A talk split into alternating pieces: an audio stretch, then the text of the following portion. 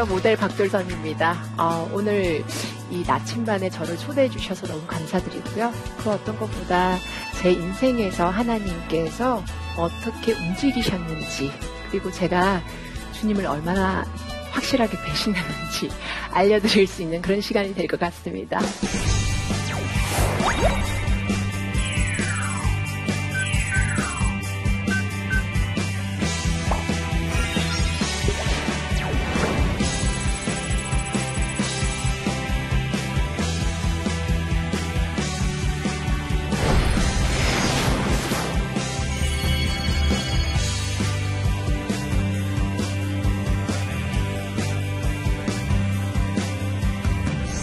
제 직업이 어, 모델이잖아요. 제가 제 이름을 밝혔었나요? 아니죠. 모델 박둘선이라고 하면 왕년에 어, 98년도에 제가 슈퍼모델 1등을 하면서 이제 해외에 진출하고 모델로서 성공을 하면서 국내에서 세계적인 탑모델로 알려졌던 시절이 있었습니다. 그래서 제가 한 2010년도까지 그 전까지 정말 무대 위에서 원활하게 활동을 했었고요. 지금은 교수의 자리에서 아이들을 가르치면서 있는 음, 박둘선입니다. 어, 그런데 제가 첫 번째 강의로 무대 위에 예배자라고 지었던 가장 큰 이유는 모델을 통해서 제가 하나님을 만날 수 있었기 때문에 제가 여러분에게 하나님을 소개하고자 하는 그런 장르입니다. 이제 뭐 믿는 사람이든 믿지 않는 사람이든 저한테 첫 번째 물어보는 게 그거예요. 어떻게 모델하게 되었냐고. 제가 첫 번째 질문에서 아주 쉽게 대답했어요. 저 아르바이트를 했는데요. 돈을 좀 많이 주더라고요. 어머, 너무 저한테 딱 맞는 직업인 거예요. 그런데 그 전에 제가 승무원이 되고자 했었거든요. 근데 계속 떨어졌어요. 떨어지고 떨어지고 실패를 계속 하다가 제가 딱 느낀 건 내가 쓸모없는 인간이라고 느낄 때 아르바이트로 모델을 했는데 그게 제 적성에 딱 맞는 거예요. 그러면서 이제 저희 부모님께는 가장 어려운 시간이 찾아왔습니다. 왜냐하면 저희 어머니는 고신 측에서 유년 시절에 기독교 시절을 보냈기 때문에 굉장히 완고하신 분이세요. 저희 아버님은 선생님이 선생님이다 보니까 어 이건 뭐 이렇게 허벅지 드러내놓고 좀 이렇게 밖으로 다니는 거 못하게 하고 그때 제가 청바지를 한 번도 찢어진 청바지 못 입었어요. 저희 아버님 워낙에 반대가 심하셔서 그런 저희 가정 안에서 제가 모델이 되겠다라고 결심을 하는 건 배신인 거죠. 저희 부모님 입장에서는. 그리고 제가 그럼에도 불구하고 저는 기다렸습니다. 저희 엄마 아빠가 어, 허락해 주실 때까지 아르바이트 두 번 했는데 모델 아르바이트 두 번 했는데 너무 하고 싶은 거예요. 그래서 6개월간 새벽 기도를 다녔어요. 저희 엄마 아빠를 설득하기 위해서. 하나님도 잘 모르던 시절이었어요. 그냥 모태신앙에 그냥 주일 성수 잘하고 엄마 아빠가 하라는 대로 이렇게 하고 살다가. 그리고 제가 엄마가 그러시더라고요. 너가 그렇게 하고 싶으면 어떤 한 시점에 기도를 한번 하러 가자고 아시는 목사님께 가서. 그런데 그 목사님이 다행히도 딸이 그렇게 원하는데 한번 시켜보시라고. 그리고 나쁜 짓을 하는 거라면 막아야 되는 거지만 나쁜 짓이 아니니까 저렇게 원하는 거면 시키라고 그러시더라고요. 그래서 저희 엄마가 마음을 꺾으시고 저희 아버지가 꺾으시고 제가 서울로 상경할 수 있게끔 됩니다. 네, 저희 집이 마산이거든요. 그래서 저희 둘째 언니네 집에 올라가서 신혼집에서 제가 모델을 시작하게 됩니다. 근데 제가 이렇게 특별히 무대 위에서의 예배자를 이야기하기 전에 제가 모델을 시작하게 된 계기를 이야기하고 부모님을 이야기하게 된 가장 큰 이유는 무대 위에서 예배자가 되기 위해서 기본적인 조건이 있습니다. 특히 모델 같은 경우에는 어린 시절에 하기 때문에 부모님의 허락과 동의와 지원이 없이는 할 수가 없는 직업입니다. 그래서 제가 스물 스물 만으로 스물둘에 시작했고 24살에 대학교를 졸업하고 늦게 시작했음에도 불구하고 부모님이 도와주셨기 때문에 제가 열심히 할 수 있었고 그리고 부모님을 실망시키지 않기 위해서 포기하지 않고 끊임없이 노력할 수 있었습니다. 그래서 여러분들이 이제 학부형들도 있으실 거고 또는 하고자 하는 학생들도 있을 텐데 그 사람이 무대 위에서 빛나고자 하면 가족 전체가 그녀가 할 수 있다라고 이야기할 수 있어야 되고 네가 부족하지만 끝까지 노력을 하기를 바란다라고 이야기를 해야 됩니다. 그리고 부모님이라면 포기하지 않을 어떤 조건을 하나 걸어야 됩니다. 저희 아버지는 저에게 만약에 1년 동안 열심히 노력했는데 아버지가 보기에 성과가 없어 보이면 그만두고 내려와서 시집 가라고 하셨습니다. 근데 저희 아버지는 워낙에 실천하시는 분이시거든요. 그래서 본인이 원하는 스타일로 남편감을 정해서 저에게 앞에 데리고 오면 결혼하라고 하셨습니다. 그런데 제가 그렇게 하겠다라고 결정을 하고 서울로 올라온 거예요. 그러니까 제가 얼마나 열심히 노력했겠습니까? 뭐 저희 아빠가 모르는 남자한테 시집 보내지 않으셨겠죠.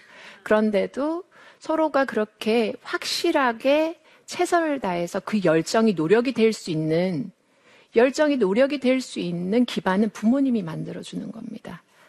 그래서 제가 이제 슈퍼모델 대회 1등을 하게 된 계기도 사실은 제가 1년 안에 성공을 보여드릴 수 있는 방법이 모델은 별로 없거든요. 방송인이 아니고. 저희 아버지께서 슈퍼모델 1등 하라고 말씀한 적 한 번도 없습니다.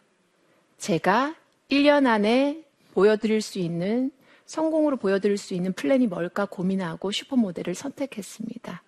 그리고 거기 위해서 제가 1등 할 거라는 생각은 못 했었고요. 3등은 할 줄 알았어요. 왜냐하면 제가 왼쪽 무릎이 다 나갈 정도로 최선을 다해서 노력했기 때문입니다. 1번에서 40번대 정도까지의 정원이라면 그 중에서 제가 제일 노력하는 사람이었습니다. 이제 워킹 연습을 하다가 보면, 어, 처음 이렇게 서서 연습하는 친구가 있어요. 그럼 그 친구 일어서자마자 저도 일어섭니다. 연습을 하다가 제일 마지막으로 앉는 친구가 앉아야지만 제가 앉았습니다. 그런데 또 다른 사람이 또 설 거 아니에요. 그럼 저는 하루 종일 앉지 않고 연습을 계속하는 거예요. 그렇게 해서 제가 슈퍼모델 1등을 했는데 저희 어머니께서 당부하신 말씀이 있습니다. 하나님께 영광 돌릴 수 있는 그런 모델이 됐으면 좋겠다라고 이야기를 하셨고 그렇게 기도를 시키셨어요. 근데 저는 하나님의 영광이 뭔지도 모르고 그냥 기도하는 그런 딸이었거든요. 그래서 하나님 영광 돌리. 근데 저희 엄마가 그러시는 거예요. 네가 거기 위해서 하나님께 영광 돌릴 수 있는 어떤 방법을 찾아보라는 거예요. 그래서 제가 1등 발표하기 전에 다섯 명 뽑힐 때 제가 그 자리에서 하나님께 영광 돌린다고 했어요. 혹시 안 뽑힐까봐.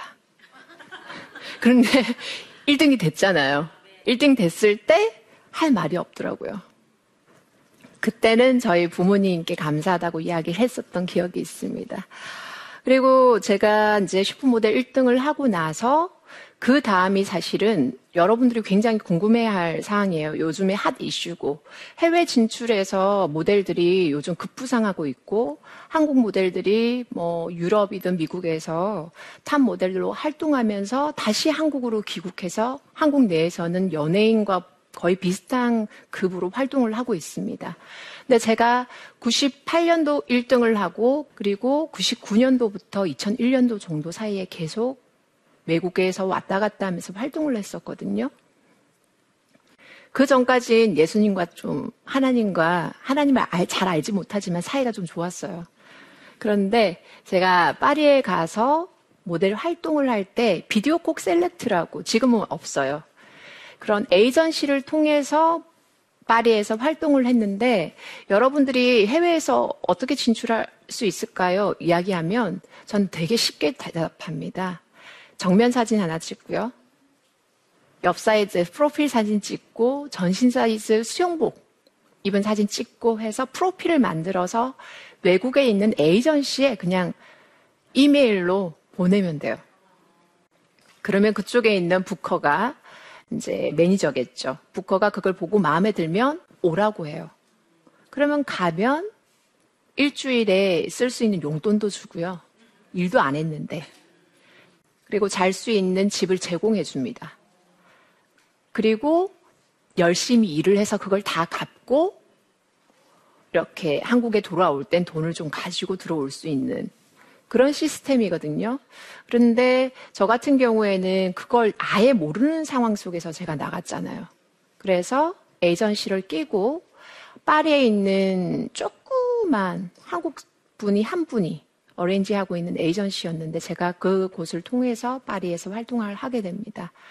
그런데 저는 어쨌든 세계적인 탐모들이 돼야 되니까 거기에서 정말 어떤 일, 뭐, 뭐 백화점 쇼부터 시작해서 그래도 슈퍼모델 1등 했는데 백화점 쇼는 이랬거든요. 근데 파리 갔더니 그런 상황 아닌 거예요. 그냥 주어진 일은 다 해야 되는 거예요. 왜냐하면 어, 제가 용돈도 받고 집수도 내야 되니까. 그래서 제가 거의 처음 나갔을 때 일주일 동안 계속 울면서 모델 활동을 했습니다. 그리고 어, 낮에 나가면은 웃으면서 이렇게 활동하고 저녁에 오면 펑펑 울고 아침 낮을까지. 그리고 다음 날 또 가고. 근데 일주일 딱 하고 나니까 제가 딱 느낌이 오더라고요. 아, 성공하지 않으면 나는 한국에 못 돌아가겠구나. 슈퍼모델 1등이어서. 무대 위의 예배자는 자기가 가지고 있는 그 달란트와 자기가 가지고 있는 그 이름을 위해서 하나님이 주신 그 이름을 위해서 책임져야 될 분량이 있습니다.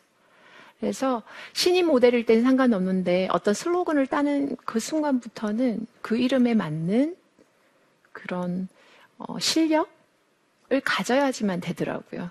그래서 파리에서 그렇게 활동을 하고 한국에 들어왔을 때 저는 너무 고생을 많이 했어. 이때부터 하나님과 멀어집니다. 왜냐하면 내가 노력을 좀 했거든요. 하나님은 계시는 건 알고, 하나님 나 도와주신 것도 알고, 제가 하나님의 영광을 드러낸 것도 하나님도 아시고 저도 알고 있는 내용인데 이번만큼은 진짜 제가 노력했거든요. 그래서 한국에 들어오자마자 제가 그랬습니다. 세계적인 탑모델 이야기 딱 듣는 순간 카리스마 박둘선이 저를 사로잡았어요. 그래서 그때 당시에 항상 저를 불러올 때 카리스마 박둘선, 카리스마 박둘선 했기 때문에 제가 카리스마가 없으면 안 되는 것처럼 아주 강하고 세고 그리고 무대 위에서 다른 사람들을 업신여기는 그런 캐릭터로 제가 우리나라에서 자리를 잡기 시작합니다. 그런데 파리에서는 캐스팅 10개 중에, 아니 100개 중에 한 2개 정도만 성공했거든요. 근데 여기는 캐스팅만, 캐스팅 할 필요가 없어요. 제가 하고자 하는 쇼는 다 했으니까. 제가 카리스마 박둘선 딱 되고 나서는, 자, 세 보여야 돼. 내가 최고지. 어, 이 대화가 단절되는 것 자체가 사실은 되게 사람을 심심하게 만들고 단조롭게 만들고 다양성이 없어지게 만들더라고요. 그리고 저 혼자서 카리스마 박둘손으로서 감옥소에 갇히게 되는 계기가 됩니다. 누구나 저에게 원하는 게 그거였으니까요. 근데 저는 좀 푼숙기도 있고 수다방도 좀 좋아하고요. 그리고 약간 넉살도 좀 있는 편이고 또 뭐가 있을까? 모델로서 어, 내추럴한 이미지도 굉장히 좋거든요. 그래서 메이크업도 안 한 상태에서 이렇게 하는 것도 참 좋은데 다 지나가고 없어졌어요. 카리스마 박둘선만 남아 있게 되는 계기가 시작이 파리에서의 성공이에요.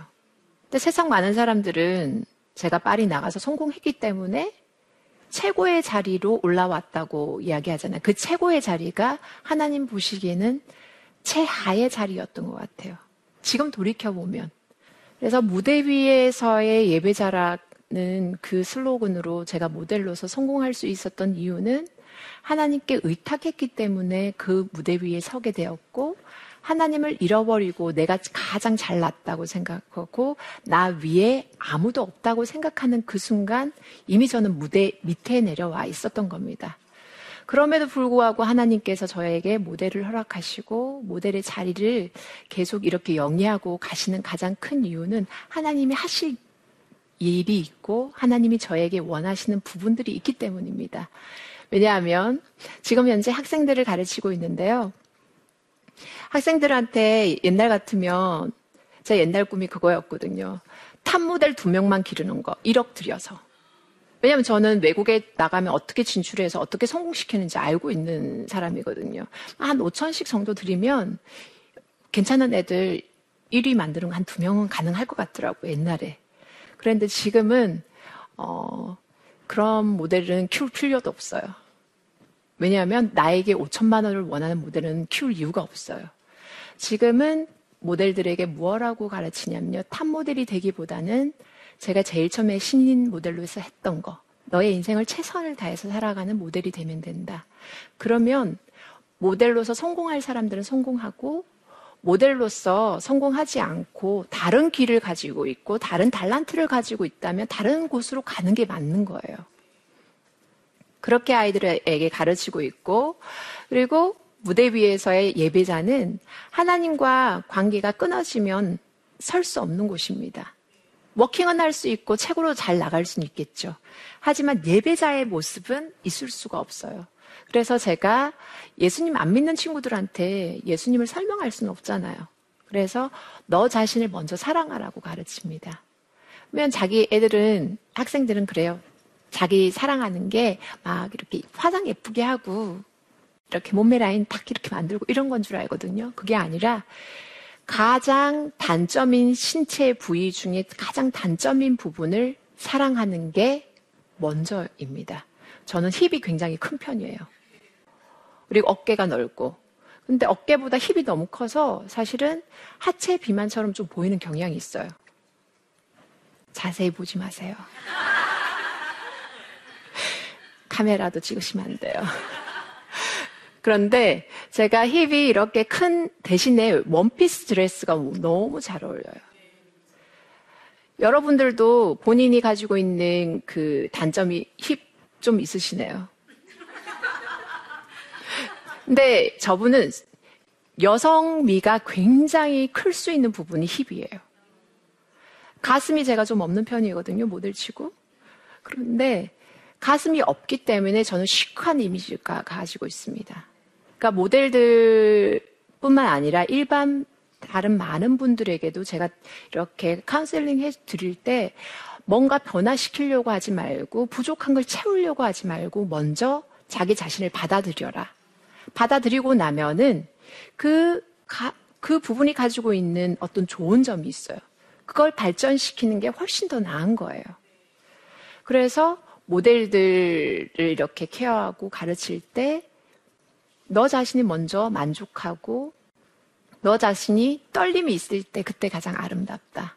부족하다고 조금 느낄 때 자기가 노력하게 되거든요. 그런 부분을 놓고 아이들에게 가르치게 됩니다. 여러분들이 각자의 무대 위에 살아가고 있는 거 알고 계세요? 저는 패션 모델로서 무대 위에 설 때뿐만 아니라 이제는 지금 이 자리도 무대고요. 제가 자동차 운전하러 갈 때 요즘도 살짝 새치기 하거든요. 그런데 잘못하는 거죠. 양심이 찔리죠. 거기 위도 무대 위입니다. 그래서 특별히 제가 무대 위에 예배자로서 제가 패션 플로어에 대해서 이야기를 했지만 1대1의 관계, 하나님과 나와의 관계, 무대 위에선 다른 사람이 없어요.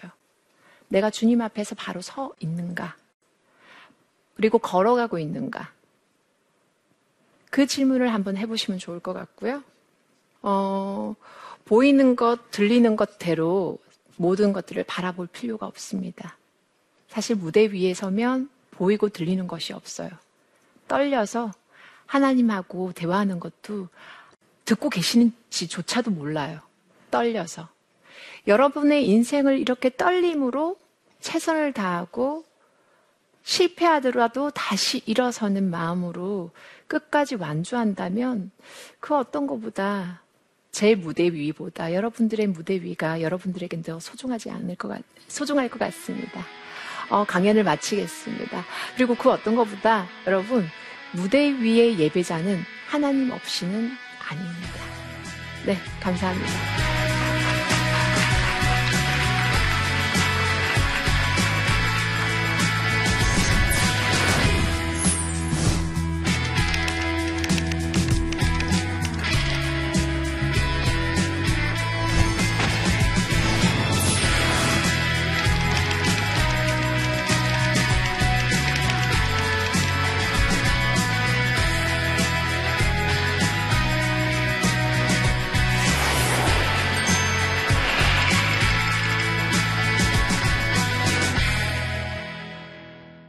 오늘 강연 잘 들으셨죠? 어, 특별히 뭐 모델에 대해서 또는 저에 대해서 뭐 사적인 것도 상관없고요. 질문 있으신 분 질문 받겠습니다. 무대 위에서 제일 가깝게 예수님과 가깝게 지냈던 그 무대가 궁금해요. 음, 네. 제가 기억하는 건 어, 어떤 브랜드 이름은 사실 기억이 안 나요. 그런데 무대가 보통은 이렇게 화이트나 빨간색이나 조금 컬러감이 살짝 있을 때가 있거든요. 그날 무대는 까만색인 거예요. 그래서 라이트가 다 꺼져버리면 무대가 안 보이는 거예요. 그런데 이렇게 라이트 보면 지금은 전체적으로 다 이렇게 환하잖아요. 근데 one light로 해서 모델만 이렇게 딱 비춰줄 때가 있어요. 그러면 저 한 명만 라이트가 딱 켜지고 다른 데는 까만 거예요. 근데 되게 보시는 분들은 멋있죠. 네, 저도 좋았어요, 처음엔. 근데 top, top으로 가면 딱 멈춰야 되는데 어느 순간 두려움이 확 오면서 모르겠는 거예요. 그래서 앞으로 가서 엎어지면 어떡하지? 그 두려움이 확 오는데 그때 주님 저 안 떨어지게 해달라고. 그때 제가 확실하게 하나님 또 붙잡았고요. 그리고 저는 어, 정말 신인 때는 바람만 불면 하나님이 좋았어요. 왜 그랬는지 모르겠어요. 워킹을 해서 제가 S 워킹을 탁 해서 탁탁 되게 워킹이 강하거든요, 저는. 빨리 들어오고 싶어서. 그런데 강하게 하면 워킹할 때마다 바람이 있는데 그 바람이 너무 좋은 거예요. 그때마다 하나님께 감사하다고 했었던 것 같아요. 그리고 지금, 지금도 저는 밖에 햇빛만 화사해도요, 주님 너무 좋아요, 이래요. 이게 어떻게 보면 하나님 주신 은혜인 것 같아요. 네. 다른 분 질문 있을까요? 말씀 잘 들었고요. 너무 당당한 모습이 너무 조, 보기 좋았고요. 닮고 싶은데 저는 이렇게 되게 마음도 약하고 자신감도 좀 없어요. 그런 자신감 도대체 어디서 나오는 건지 그런 것도 알고 싶어요. 어, 그건 되게 중요한 질문이에요. 사실은 누군가에게 사랑을 받고 있는지 정확하게 알고 있으면 그 사람 자신감이 넘치게 돼요. 제가 저희 남편이 저를 사랑한다고 이야기했을 때 남편 앞에서 너무 자신감 넘쳤어요. 어린아이가 음, 한 두 살, 세 살짜리는 엄마 아빠 앞에서 너무 당당하잖아요. 못생겼는데 엄청 예쁜 척 하잖아요. 왜냐면 엄마 아빠가 너무 사랑해주니까. 그런 것처럼 저는 제가 무대 위에 섰을 때 첫 번째 하나님을 잘 알지 못했을 땐 제가 저 자신에게 성실함으로 답했던, 노력했던 것으로 저는 저를 사랑했어요. 하나님을 잘 알지 못할 때. 그리고 하나님을 아는 그 순간부터는 하나님이 저를 얼마나 사랑하는지 알고 모든 사람이 저로 배 나왔다고 몸매 별로인 것 같다고 이제 그러거든요. 그럼 저 당당하게 이야기해요. 하나님 저 사랑하신다고. 또 그거 교만 아니냐고 그렇게 이야기할 정도로. 그래서 저의 그 자존감 그리고 자신감은 하나님이 절 사랑하심이 확실하게 알기 때문에 그리고 만약에 하나님이 안 계신다면 계신데 안 계신다면 누군가 한 사람이 저를 영원토록 사랑해 준다면 그 안에 비밀이 있는 것 같아요. 그리고 저희 엄마 아빠 앞에서는 사랑받는 걸 의심치 않아요, 저는. 좀 미안할 뿐이지. 잘 못해드려서. 그래서 그 자신감, 자존감, 이건 분명히 사랑하는 자가 아니라 사랑받는 자가 그걸 느껴요. 사랑 많이 해주세요, 주변 분들에게. 그리고 사랑 많이 받으시길 축복합니다. 네. 네, 오늘 강연하고 그리고 질문도 받으면서 느꼈던 건요. 무대 위의 예배자는 어, 사랑받는 자가 아닐까라는 생각이 듭니다. 왜냐하면 제가 무대 위에 섰던 가장 큰 이유가 다른 사람들에게 인정받기 위해 섰던 자리였거든요.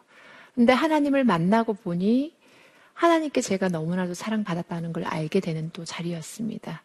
그리고 무대 위의 예배자는 하나님의 사랑만 받는 게 아니고요. 사랑받았기에 답하는 마음으로 인생을 최선을 다해서 성실하게 살아갈 때 그 스포트라이트가 힘을 발휘합니다. 그래서 사랑을 받고 먼저 받고요. 사랑을 줄 수 있는 그런 무대가 아닐까라는 생각이 드네요. 감사합니다.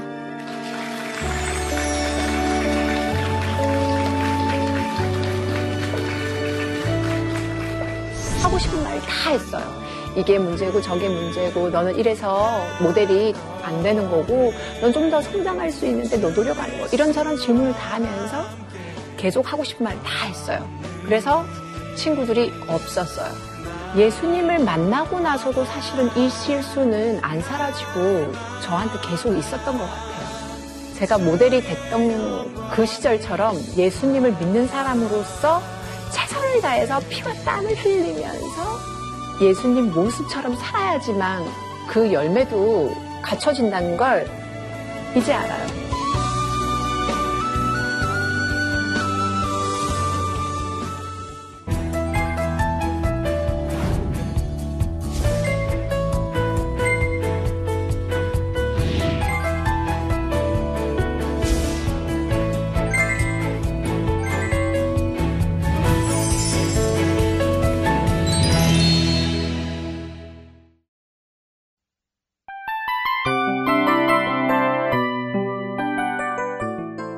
이 프로그램은 청취자 여러분의 소중한 후원으로 제작됩니다.